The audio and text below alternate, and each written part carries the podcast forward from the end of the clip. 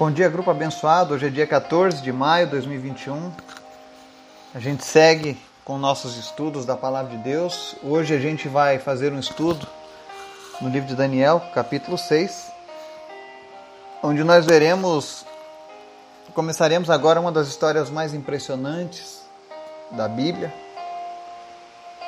E foi Daniel sendo jogado na cova dos leões, mas a gente vai entender hoje por que, que ele foi jogado na cova dos leões. O que motivou fazerem aquilo com Daniel. Então, mais uma vez, vamos aprender algumas lições importantes para a nossa vida com Deus, do exemplo deixado por Daniel. Exemplo esse que devemos perseverar em, em buscar, para que sejamos exemplos também. Amém? Antes da gente começar o nosso estudo, eu quero te convidar para o nosso momento de oração. Lembrando que lá no grupo eu coloquei no WhatsApp a lista dos nomes das pessoas para que a gente esteja orando por elas. Então, se você quiser acompanhar de uma maneira mais prática, eu quero fazer uma sugestão que eu aprendi alguns anos atrás. Você pode imprimir essa lista e, sei lá, coloca no teu quarto, no teu escritório, o local onde você costuma parar para orar e buscar a Deus e ora diante dessa lista, olhando para esses nomes, intercedendo por cada um deles. E à medida em que Deus for realizando os seus milagres, você vai riscando aquele nome da lista e você vai acompanhando as maravilhas de Deus através das orações. Tá? Se você tiver mais algum pedido para colocar nessa lista, por favor, divulga lá no nosso grupo do WhatsApp que eu vou editar ela. Amém? Se tiver pessoas que já receberam a cura naquela lista e você puder também me avise para que eu possa estar sempre atualizando ela. Amém? Vamos orar? Pai, tu és bom, tu és maravilhoso. A tua misericórdia se renova todos os dias sobre as nossas vidas, a tua graça nos constrange, nos visita e nós te agradecemos por isso, Pai. Eu quero te agradecer, Senhor, por cada pessoa que tem te buscado, que tem orado, que tem participado dessa intercessão uns pelos outros. Te louvamos, meu Deus, porque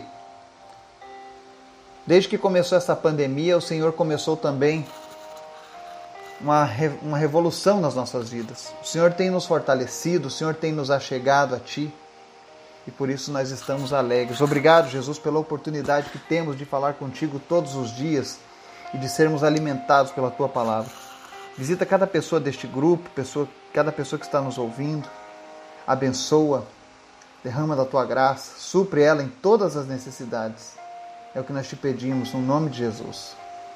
Visita também aqueles que estão enfermos, lutando contra a Covid, contra tantas doenças que estão nos cercando nesse momento mas nós cremos que a cura vem do Senhor. Seja através dos médicos, seja através de um milagre direto, a cura vem do Senhor e nós estamos felizes porque o Senhor é um Deus bom. Visita nesse momento a vida do Miguelzinho, lá em Santa Catarina, em nome de Jesus. Que o Senhor possa completar a tua obra na vida dele dos seus familiares, restaurando por completo a saúde dele, em nome de Jesus.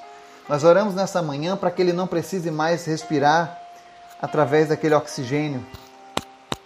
Que em nome de Jesus, pulmões do Miguel sejam agora fortalecidos e ele possa respirar por conta própria, sem nenhuma dificuldade, em nome de Jesus. Se tiver alguma infecção, inflamação nas suas vias respiratórias, no seu sistema respiratório, em nome de Jesus, nós oramos agora para que toda infecção, toda inflamação, Toda ação de bactérias ou vírus cesse agora no nome de Jesus. Pulmões sejam restaurados agora na vida do Miguel. Que a saúde dessa criança seja agora 100% restaurada em nome de Jesus.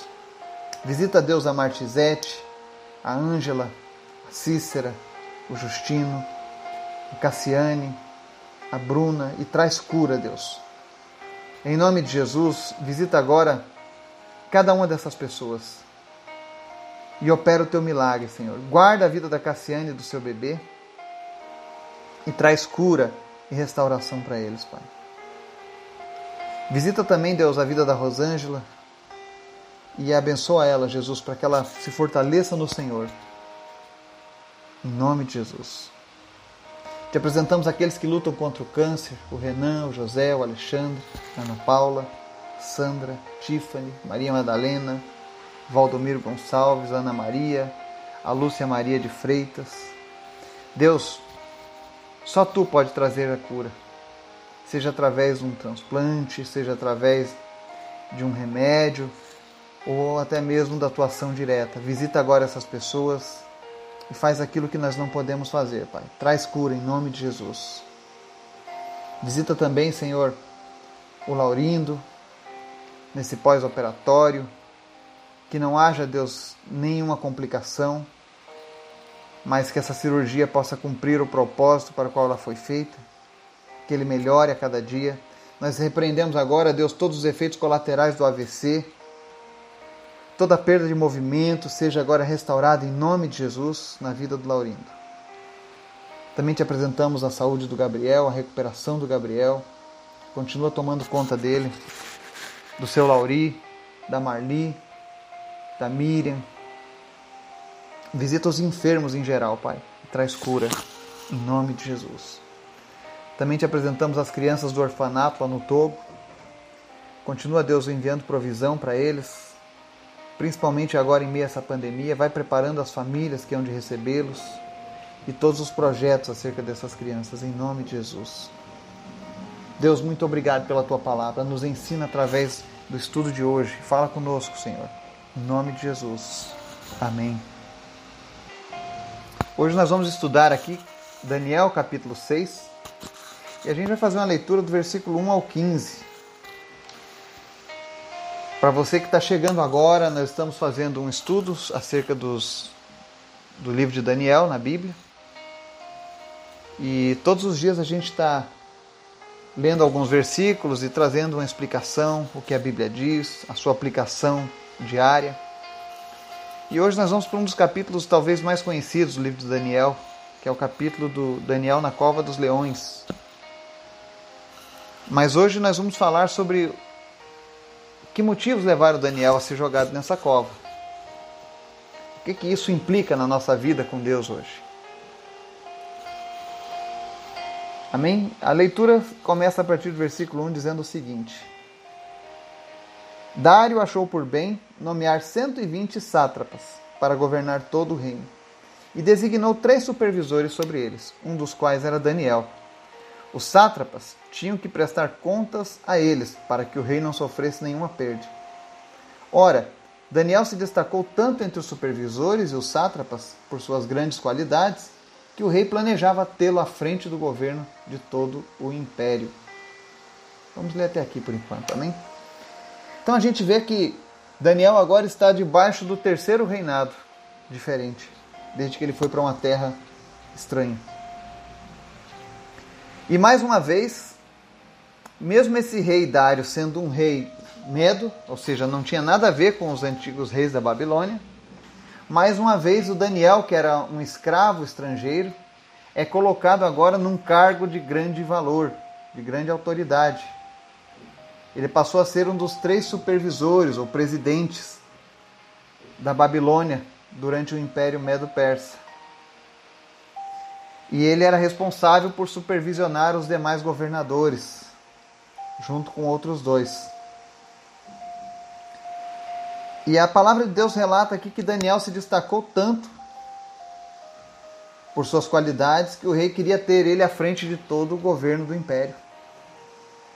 Então nós vemos aqui mais uma vez que Daniel se destacava pela sua servidão se ele fosse um servidor público, hoje ele seria o melhor servidor público da nossa época.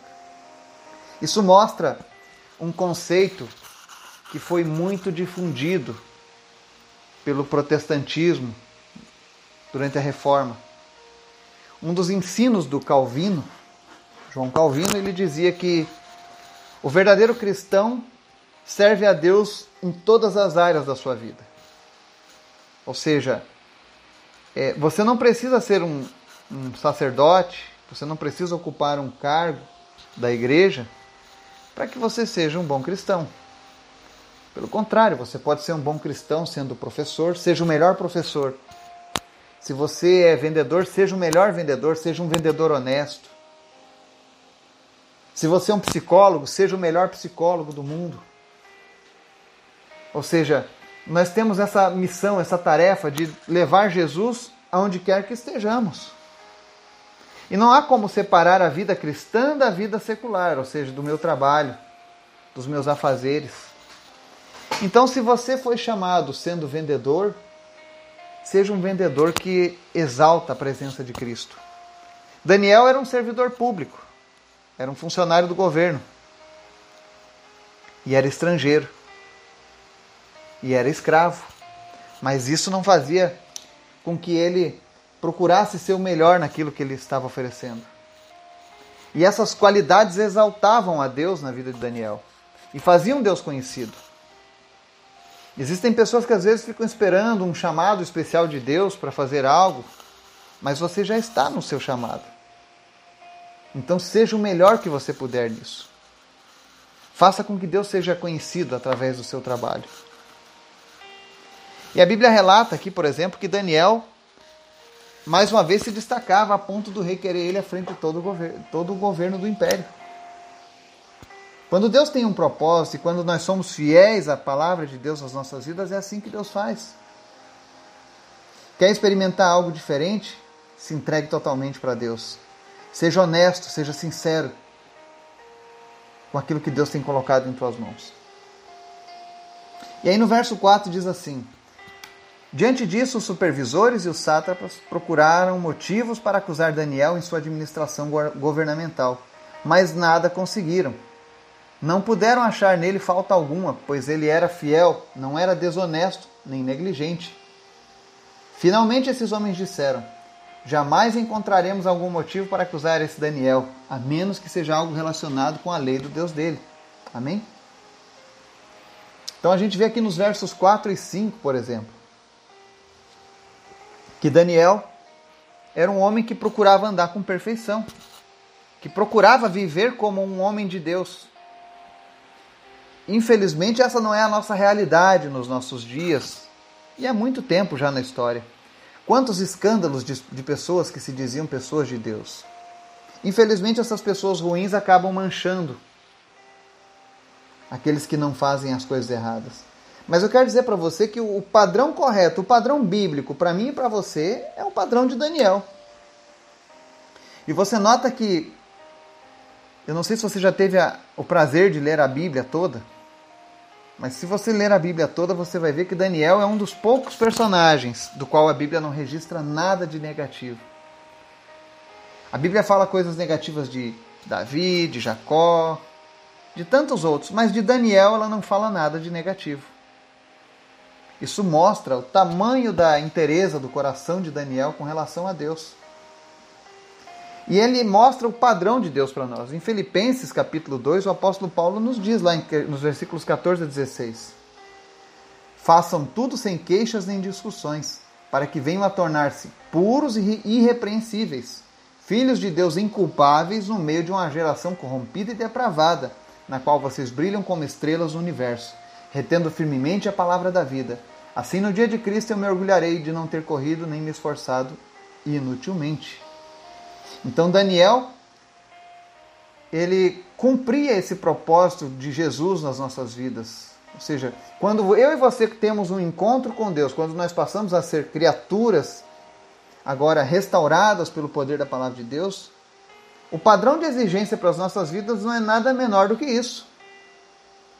Se alguém se diz cristão e tem uma vida desonesta, e tem uma vida de infidelidade, e tem uma vida de negligência, ou tem uma vida na qual as pessoas vivem apontando os seus problemas, porque ele é realmente uma pessoa que, que não anda segundo os princípios morais da palavra de Deus, infelizmente essa pessoa não é um cristão. Ou não conhece o Deus da Bíblia. E aqui a gente vê que eles procuraram motivos para para culpar a Daniel, para achar um defeito em Daniel, e não acharam. Quizá todos nós possamos ter isso em nossas vidas.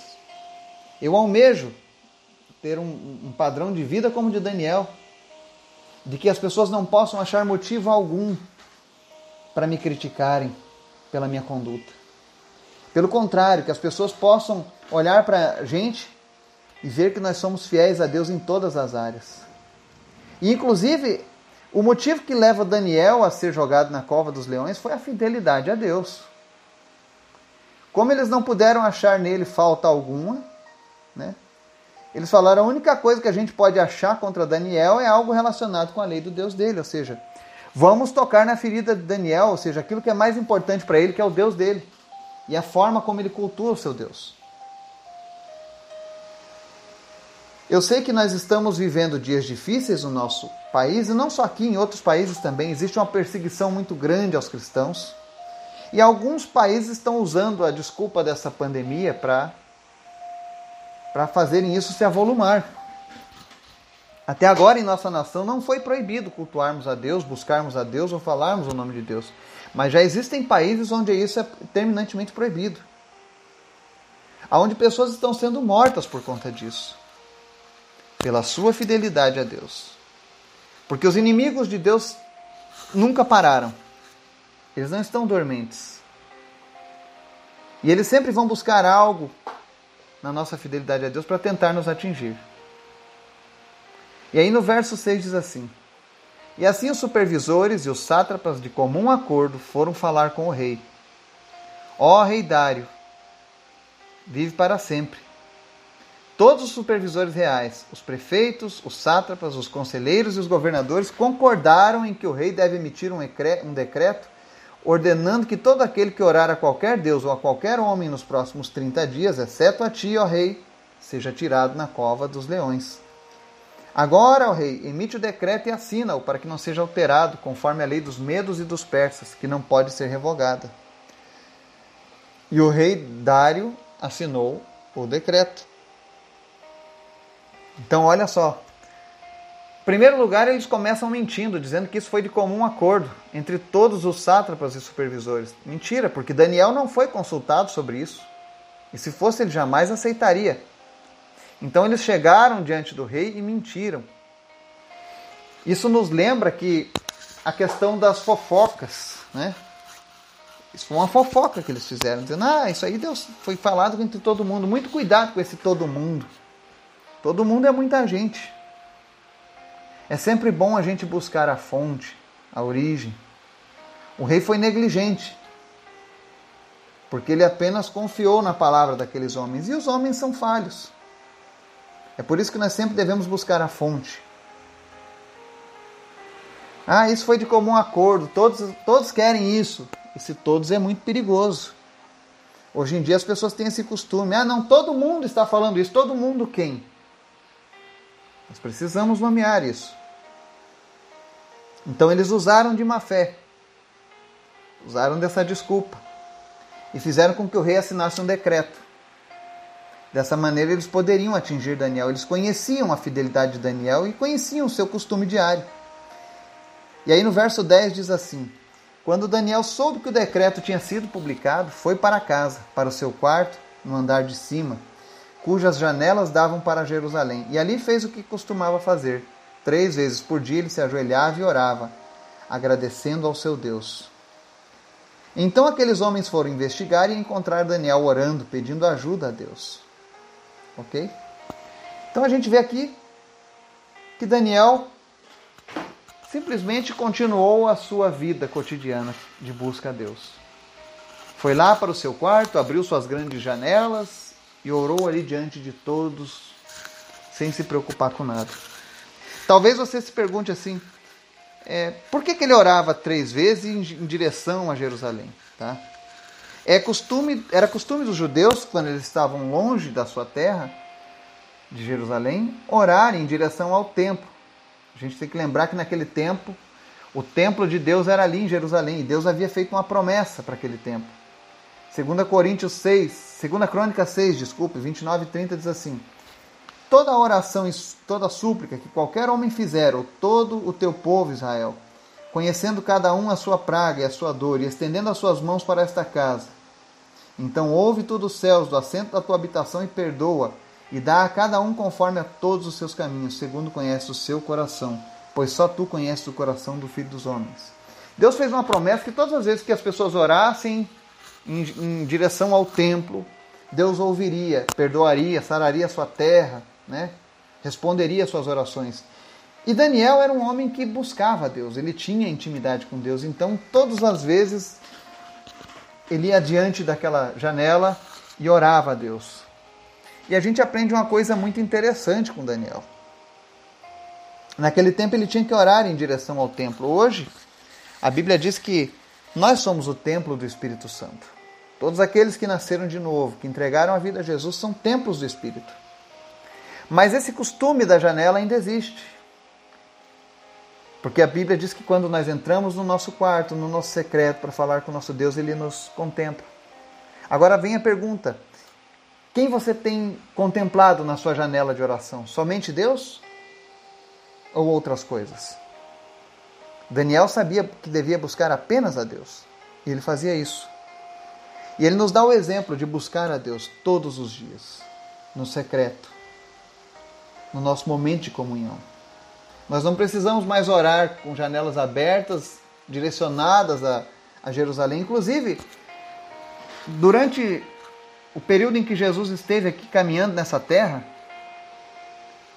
há dois mil anos atrás, mais ou menos, é, ele repreendeu essa atitude sendo tomada pelos fariseus. Eles tinham o costume de, de orar nas esquinas, em voz alta, se, se aparecendo, mostrando uma uma espiritualidade que eles não tinham, porque Jesus conhecia o coração. Hoje a gente não precisa mais fazer isso. Mas Daniel era um homem íntegro. Fazia isso porque ele realmente ansiava andar com Deus. Ele verdadeiramente desejava andar com Deus. E às vezes você se pergunta assim: é, é, Daniel passou por três reis. Que idade tinha Daniel, por exemplo, quando isso aconteceu? Né? Segundo história, Daniel tinha entre 83 a 85 anos, já era um homem idoso. E com 85 anos de idade, pelo menos uns 60 anos ele passou em terra estrangeira e nunca desagradou a Deus. Sempre fiel a Deus. 85 anos e ainda buscava a Deus na mesma intensidade. Então que a gente possa aprender com Daniel sobre essa, essa, essa paixão em andar com Deus. E a gente pode ver com o exemplo de Daniel que quem anda com Deus verdadeiramente, quem sente esse desejo no coração é abençoado. Tem a sua vida transformada, vive milagres. E não importa onde você esteja, não importa quem esteja à frente do país, Deus vai usar as nossas vidas.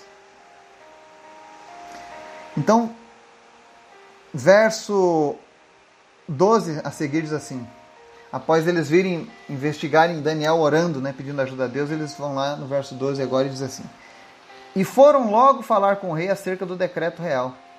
Tu não publicaste um decreto ordenando que nestes 30 dias todo aquele que fizer algum pedido a qualquer deus ou a qualquer homem, exceto a ti, ó rei, será lançado na cova dos leões?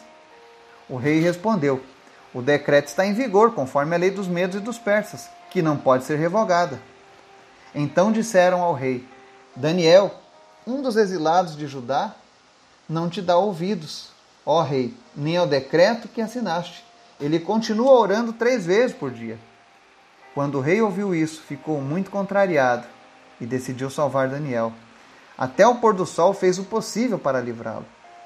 Mas os homens lhe disseram: Lembra-te, ó rei, de que, segundo a lei dos medos e dos persas, nenhum decreto ou edito do rei pode ser modificado. Então a gente vê agora, mais uma vez, a astúcia do inimigo, usando a vida daqueles, daqueles supervisores, né?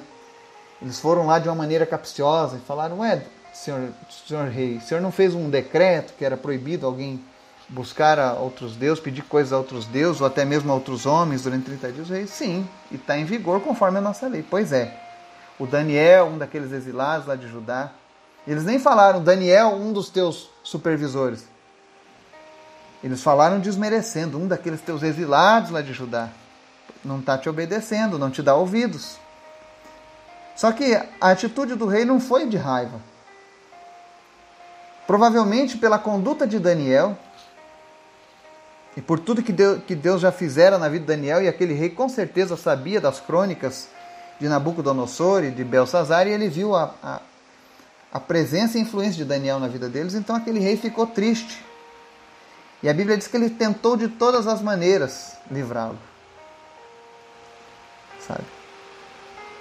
Mas Deus, Deus queria que essa coisa acontecesse. Deus queria que essa sentença realmente fosse executada. Porque mais uma vez Deus queria ser glorificado. E quando Deus age, não existe lei não existe decreto que possa ser modificado também. Porque no final eles dizem: Os homens lhe disseram: Lembra-te, ó rei, de que segundo a lei dos medos e persas, nenhum decreto ou edito do rei pode ser modificado. A lei de Deus também. Quando Deus decreta algo na sua palavra, ele cumpre. E Deus colocou um decreto que um dia haverá um julgamento para a humanidade. Até lá, nós temos a chance de viver a misericórdia dele e buscar um caminho diferente. Mas o que eu aprendo mais ainda com Daniel, nesse capítulo 6, nessa primeira parte, é que Daniel, quando ficou sabendo do edito do rei, ele não se acovardou. Assim como os jovens diante da estátua. O que, que Daniel fez? Foi lá e continuou a sua busca a Deus. Mas há pessoas que digam assim: é, mas a Bíblia diz que devemos estar, é, devemos obedecer às autoridades constituídas. Devemos sim. Mas em Atos 5, 29, o apóstolo Pedro e os demais apóstolos disseram assim, Atos 5, 29. Porém, respondendo Pedro, os apóstolos disseram: Mais importa obedecer a Deus do que aos homens. Quando a lei dos homens estiver atrapalhando a lei que foi imposta por Deus, ou seja, se na lei de Deus fala que nós devemos cuidar do nosso próximo, devemos amar aos outros como a nós mesmos, que não devemos matar. Mas a lei humana diz que o aborto é legal, que o aborto é. é, é nós devemos ir contra. Se a lei dos homens te obriga a fazer algo que vai contra Deus, por exemplo, se prostrar diante de um outro Deus, ou parar de buscar a Deus, ou não falar o nome de Cristo, nós temos que obedecer sempre à lei de Cristo ela sempre vai ser primária. Por isso que a gente tem que buscar andar em conformidade com as nossas leis, com a nossa Constituição, sempre. Mas o dia em que as nossas leis nos proibirem de buscar o nosso Deus, ou de falar o nome do nosso Deus, ou de orar ao nosso Deus, ou de professar a nossa fé, como acontece em alguns países, mesmo que morramos por isso, Importa obedecer a Deus do que aos homens. E Daniel deixou sempre isso bem claro. Talvez essa seja uma das maiores lições do livro de Daniel. É temer primeiro lugar a Deus e não aos homens. Espero que esse estudo tenha sido útil para você. E amanhã nós vamos ver a passagem da tão esperada Daniel na cova dos leões. Como foi a passagem de Daniel durante esse sofrimento, sobre essa, essa ordem de execução do rei. Amém? Que Deus possa te abençoar e te dar um dia na sua presença, em nome de Jesus. Amém.